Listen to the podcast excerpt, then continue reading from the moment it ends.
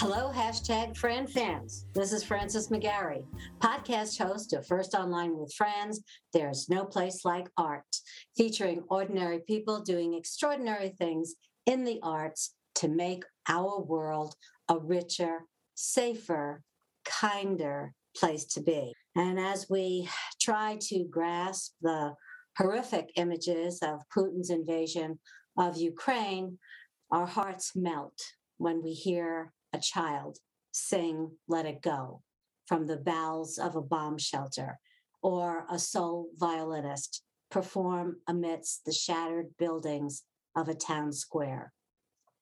It is that transformational moment when we are reminded of the compassionate outreach of our humanity and witness the staunch souls of a nation determined to rise against tyranny.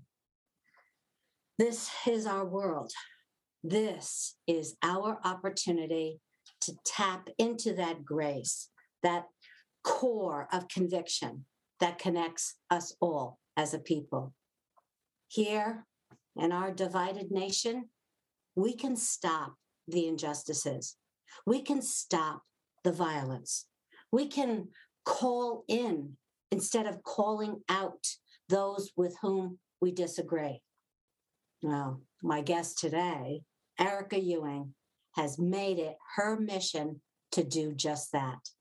In twenty eighteen, Erika combined her creativity, engagement, and activism skills and launched Got to Stop L L C. This is a social impact consulting company and lifestyle fashion brand that raises awareness about social injustice and empowers communities to take action. Got to Stop L L C designs clothing to invite courageous conversations around racism, poverty, health disparities, human trafficking, gun violence, voter suppression, domestic violence, and criminal justice reform. Hey, it's quite a list. Welcome, Erika. Thank you for having me, Fran. You this betcha. Amazing. you um, are you are amazing, girl. And you know what? I can't, I, you know, we go way back. Yeah. And it's just so amazing how, as women, we reinvent ourselves. And here we are, Women's History Month, and I get to have you on my show. Uh, to start our conversation, I know that you believe in the power of the arts, that it can heal, it can unite, it could be a catalyst for social justice, change, and transformation. Let's start with, how did this project evolve? And I'd love to hear some delicious inside stories that you could share so that we can understand, I can understand the, the depth and breadth of your mission.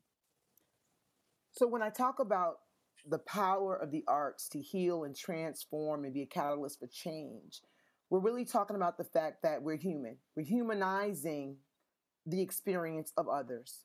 So we lead with empathy, and we lead in such a way that we put ourselves in someone else's shoes. So it's more than meeting someone where they are, it's being where they are. It's getting inside of where they are, because at that moment, that is when you say, wow, me being in this place, standing here from this perspective, I can see new possibilities. And with my experience, with my resources, now what can I do to change things, to impact your life, to make it a little bit better? Because again, if I impact you positively, it impacts the world. So we do this one person, one individual at a time. Absolutely. And I know you have some uh, wonderful stories uh, to share with us. Can you share one of your success stories? The biggest success story, I would say, is wearing my fashion brand in Harlem. And a gentleman saw me in the post office. So, you know, I'm doing my packaging. I'm mailing off packages, right? And he looks at my shirt. And he says, I know that. And he pointed at the word sex trafficking. What a moment, because we're in the post office. And now he reveals to me a few things. That he was a sex trafficker. Oh my God.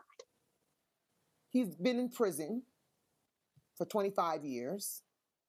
He's now out of prison, trying to rehabilitate, come back to life. But he said he knew where it started, and it started with his own exploitation and molestation when he was a child. The babysitter, the person that your mother trusted for you to be with when she was at work or she was incapacitated in some way.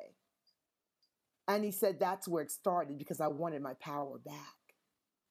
And so really he was operating from that little boy whose power was taken. And again, he silenced himself for years, but it played out in so many different areas of his life where he has to catch himself with not being angry, get, letting go of the anger. Of course, therapy. This is a situation where therapy did help this, this individual to talk about it. But, but to tell him that, tell me that at a post office online with a crowd of people, he had, there was no shame. It was courageous. What we did with that young um, man was later I found my friend who's a social worker, because I always work with people, and said, how do we get him resources? He met with us the next day. And what we were looking for were credible messengers that he could be a part of organizations or find mentors, because now he's taken the next step forward in his life, coming out of the prison system, which was very harsh, right? And how do I go back to work? So he was working really as a, as a doorman at a place downtown. He lived uptown. But it was just the moment that he said, I had everything. I used women for everything. I womanized. I had businesses. I had cars. I was flying here and there, just constantly trying to get my power back. And then said to me, it was wrong. It was wrong. But had he had the space and the courage as a child, and that's hard, to advocate for himself and say, this is happening, that would have been a difference in his life. Started the conversation of, one, do you believe me? And to believe children when they say something, when they're uncomfortable with somebody. It's not go hug Auntie Fran. If they don't know Auntie Fran, aunt, she's not auntie, first of all. Let's get clear. There's Miss McGarry, Doctor Fran McGarry. You're going to meet her. And as you build a real, authentic relationship with her, that might be something that you might say, you know, I feel so close to Doctor Fran. I want to call Auntie. She's like Auntie to me. That's different. We're building an authentic relationship, and we're taking it at the pace of the child and where they feel close. And we love the village concept, right? It takes a village. But we've got to be very mindful of this village. We cannot assume the village for the child. Create the opportunities and expose them so that they can choose and pick their village. That's really, really important. The voice of children, it's very important. The voice of victims in any type of injustice is really important. You cannot, you can do good, but you can do harm, because you are saying what their needs are and you're not allowing them to tell you what their needs are. Yes. And that's allowing them, you know, like you said, to allow them, for us to walk in their shoes and not to judge, but to reach out and to say, you know, let me understand who you are and where you come from. Who are some of the people you surround yourself with? You said you work with social workers. How did you get your, your group together, this Got to Stop L L C? To be quite honest, it really branched off from the fashion line. People saw my fashion. And I said, I'm not going to put a line out that I'm not behind and I can't see it from beginning to end. So when you say we're talking about human trafficking, what have we accomplished? One, U F T, we got a resolution in two thousand nineteen with Got to Stop, that all teachers will be trained in human trafficking prevention. That's U F T, United Federation of Teachers in New York. First step. Second step, I was invited to be part of a consulting team to write a curriculum. That curriculum was with UNITAS, N G O, and basically United um, for Trafficking, for Human Trafficking Together, UNITAS, U N I T A S. They invited me to be part of their curriculum writing team, using my engagement strategies with, along with other colleagues, professionals, um, psychologists, survivors, social workers, caseworkers. We wrote a curriculum called Lights for middle school and high school students. It is now currently in New York City and D C public schools, been piloted in different states, and we won the Anthem Award twenty twenty-two for Best Strategy, Transformational oh. Curriculum. I want to talk about the curriculum, but I want to also, I never knew that you were a fashion designer. This is something new that I didn't know about you. So I want to kind of like figure out what came first, you know, the horse, the cart. I can be really, really explicit. I had an accident in two thousand seventeen. two thousand seventeen, I had a car accident. Fran, I'm going to tell you this. I lost six and a half teeth. I could not speak for eight weeks. But when I couldn't speak, I had to learn, relearn how to speak. All that speech I got with my master's in fine arts from Rutgers, all that great, I had to learn again how to place my tongue on the roof of my mouth. Oh my to God. Even pronounce a T. When I could not speak, I could create, and I call it trauma backwards is ammu art. It is my ammunition for art. And that's where the designs came into play. And I started design, creating words with a logo, thinking about all the things that got to stop. And then evolved and said, I'm going to start putting this on clothing, and clothing I like to wear. So we have sneakers, we have hoodies, we have bags, we have dresses, right? We have uh, sweatsuits. We have a whole line based on the different injustices that I'm tackling one by one to make an impact, to make change, sustainable, irrevocable change. So when we tackle an issue, we put a line out to raise the awareness, have the real conversations, boots on the ground, spreading the word. And then now let's go to legislation. Let's go to laws. Let's go to who's inviting me in the room. I make my own seat. You don't have to invite. I'm going to make my own seat. You do. Me. I'm not doing this whole thing about waiting. We know as actors, we've been in the waiting game for a very long time. And that waiting game can be very discouraging, disparaging, humiliating. So we create our own lane, our own place for voice. Just like when they say produce your own film. Well, I'm doing my own philanthropy now. I love acting, but I'm going to act in a role that means something to me. That's going to give me depth. I don't want to be known for that one little liner, right? Done a lot of background work, right? Just was in a background as, um, what is it called? And Just Like That, the new one. They called me. Was on there for a background, got featured. People like, oh my God, I just saw you in, in this show. And I said, that's the business. That's how this works. You stay open to the universe. But it was also confirmation that I'm not done with you yet, even in that area. But again, we've got to walk the walk because so many things are going on. And I even see actors, people that are celebrities, taking on to my causes because they saw something on Instagram. Or just because they saw me speak somewhere and they said, I'm behind that issue. So how we come into the space has so many different pathways. Wow. So I don't discount the pathways. I can meet you at a restaurant. I can meet you in the street, in a train, at a church, at a speaking engagement, at a march, at a rally, or just at a cafe. It doesn't matter. Let's have the conversations. And so with that, that's where we lead, and that's where we make impact, and we do it the change now, not later, now. So I'm an L L C, not a non-for-profit. Why? I wanted freedom, Fran. I want to help who I want to help.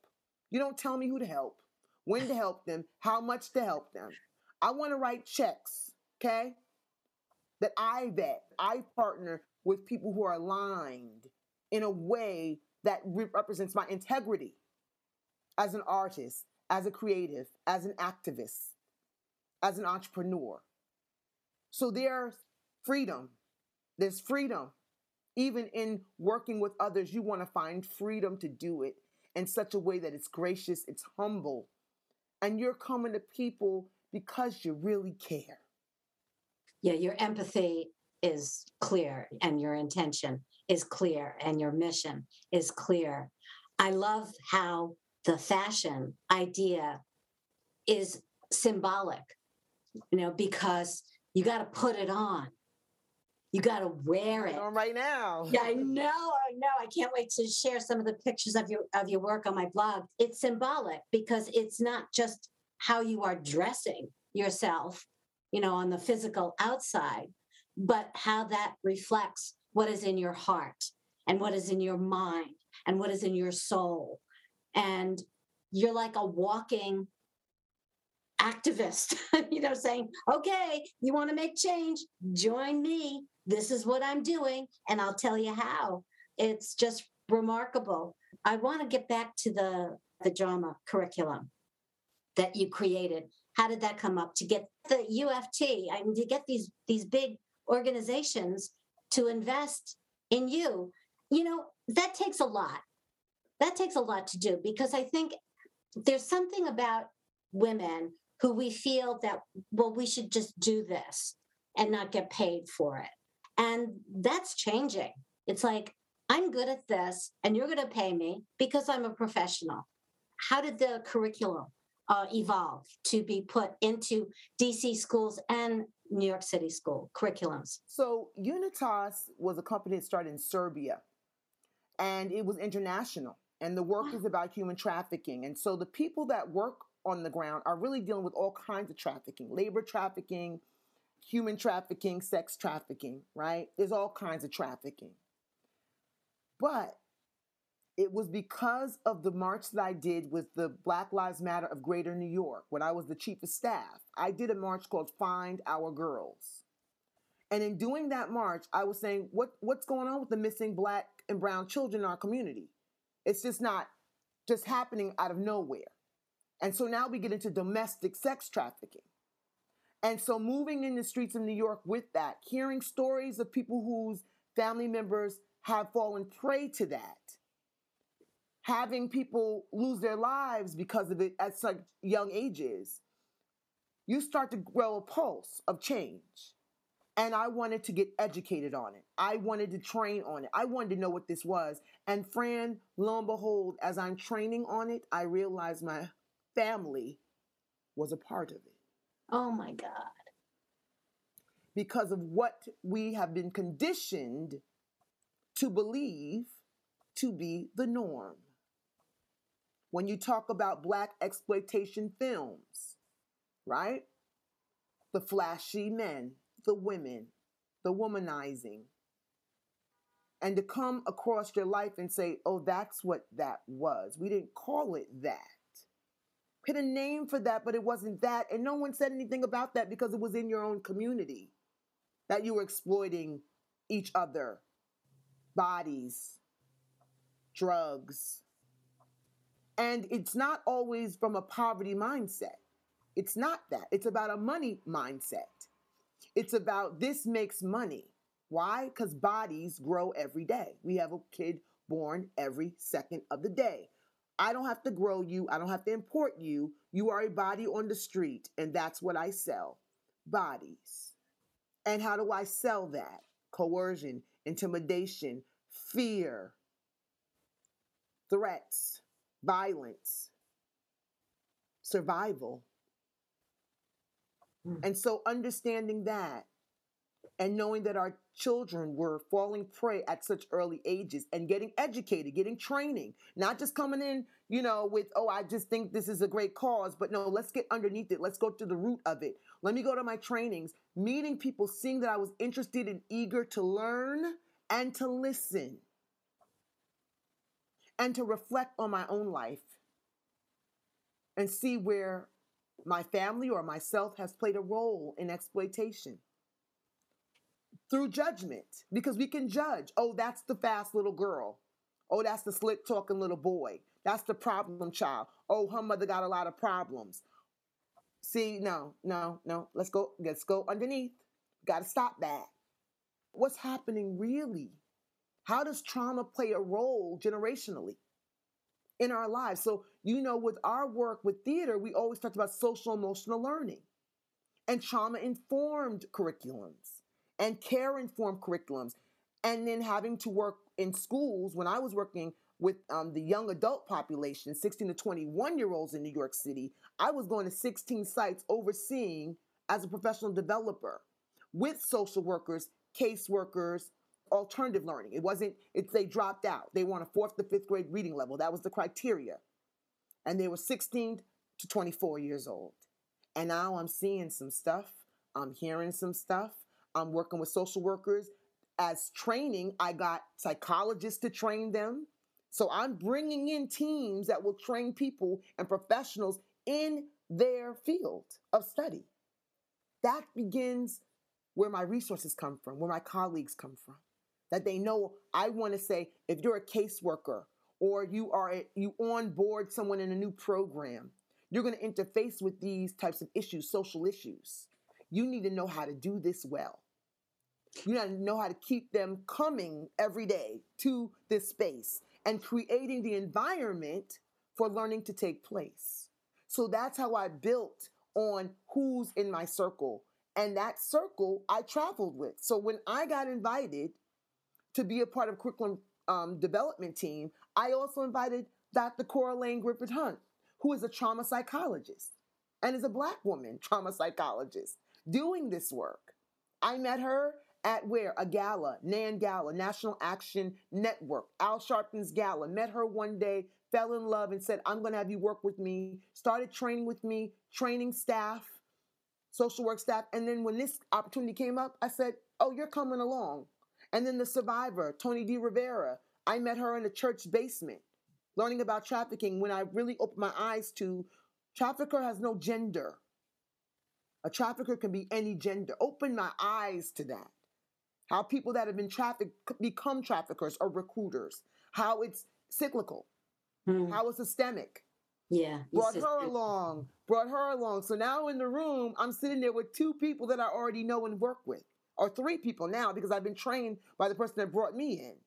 And then they bring in their spaces of cohorts, right? And so that's how the community gets built. So we're sitting around the table looking at survivor stories, looking at it from a social work perspective, a trauma-informed perspective, right? But also looking at it from, I would say, the political bureaucratical perspective of education. And us as C A T know, when you go and talking about a social issue, the stakes are higher, right? It's scary work, but actors are the most courageous people on the planet.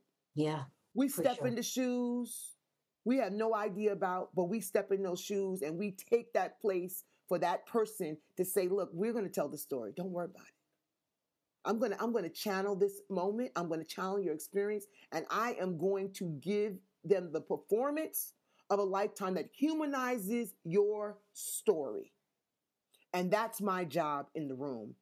With an M F A, I've got to humanize the story.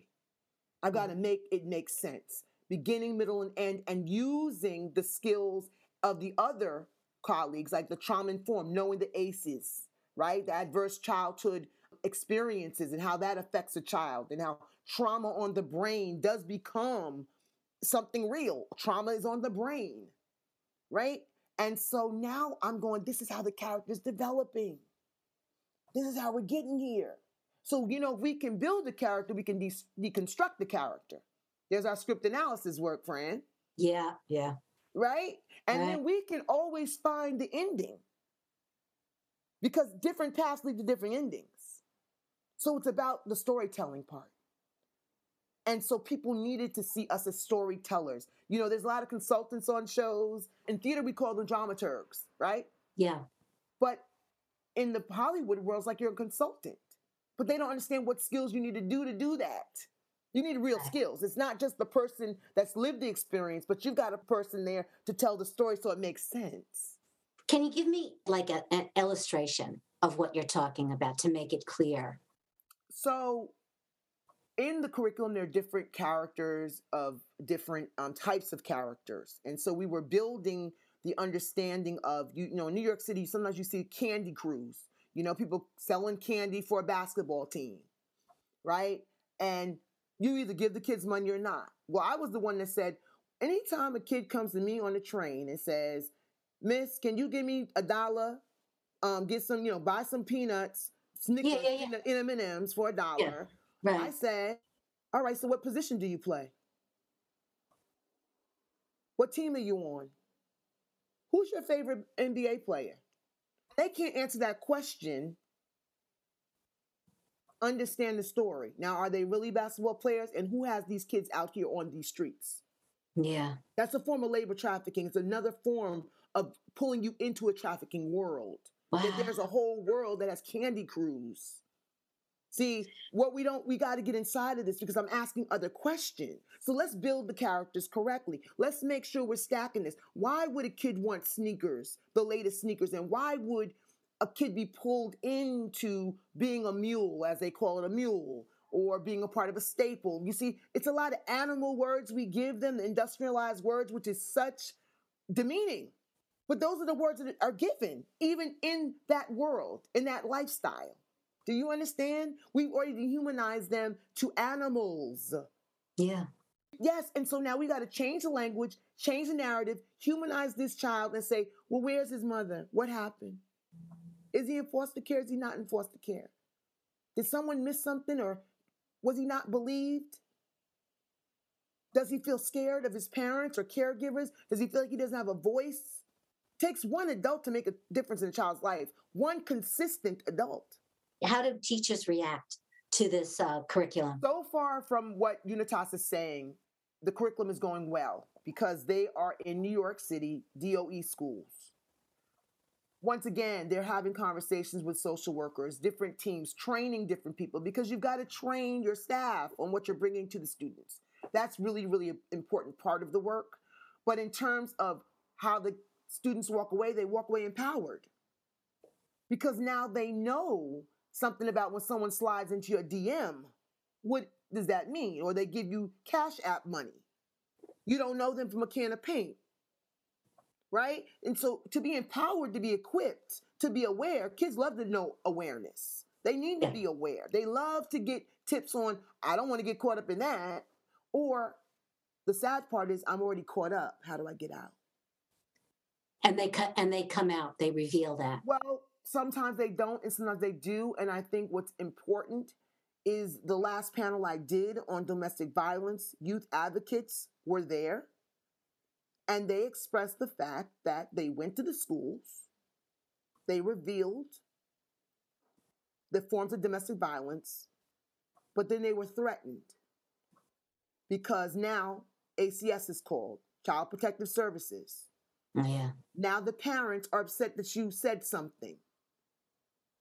So kids do not want to disclose if we don't have a system to support them. The systems that are made to support us are doing more harm.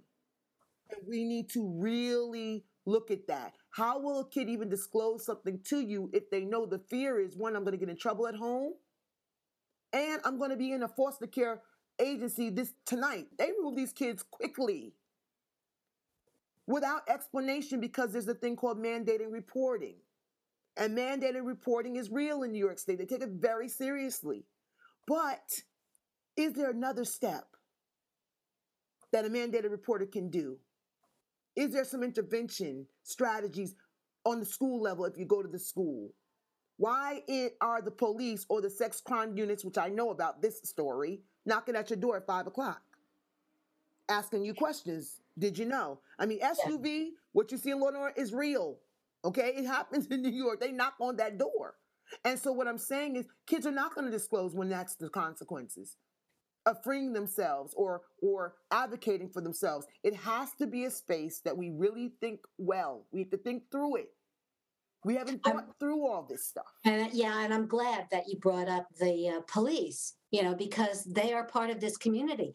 They, as well as the teachers, as the police force, we need to unite these people. We need to humanize them and their perception of these quote unquote kids. And you're doing that. And we've got to stop. We've got to stop.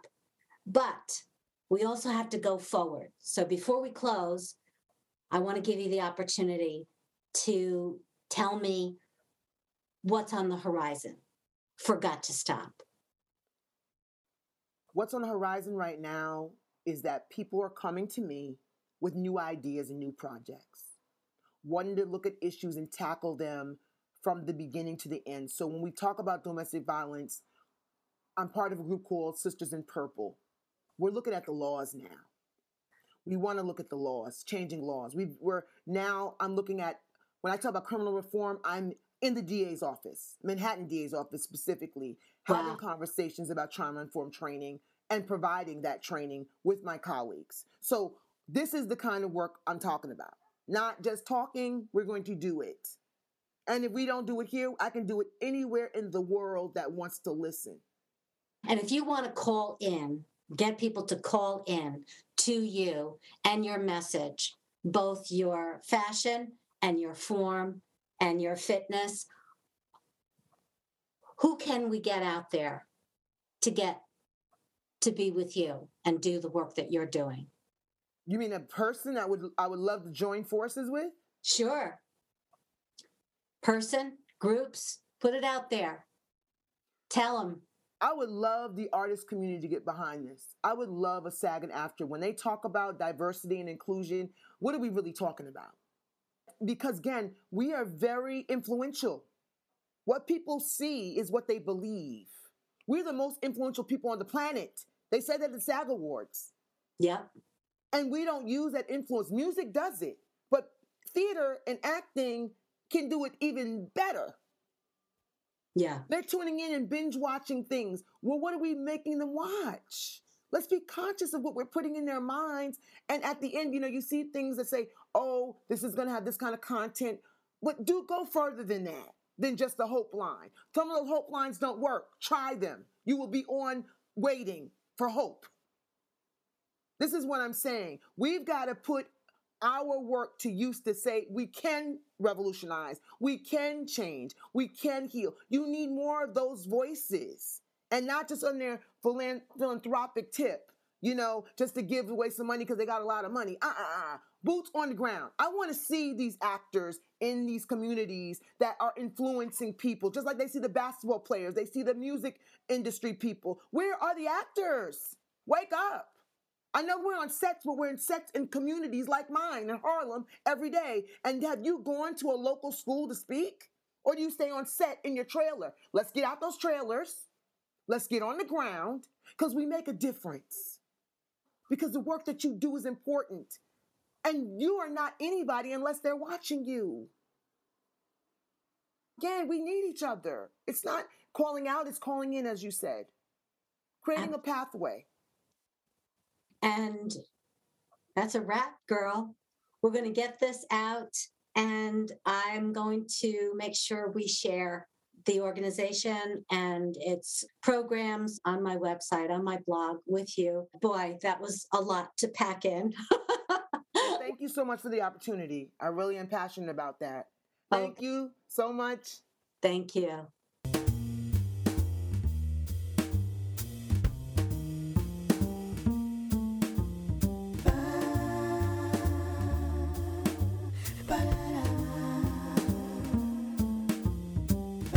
Find out more about what Fran is up to, go to her website at first online with fran dot com.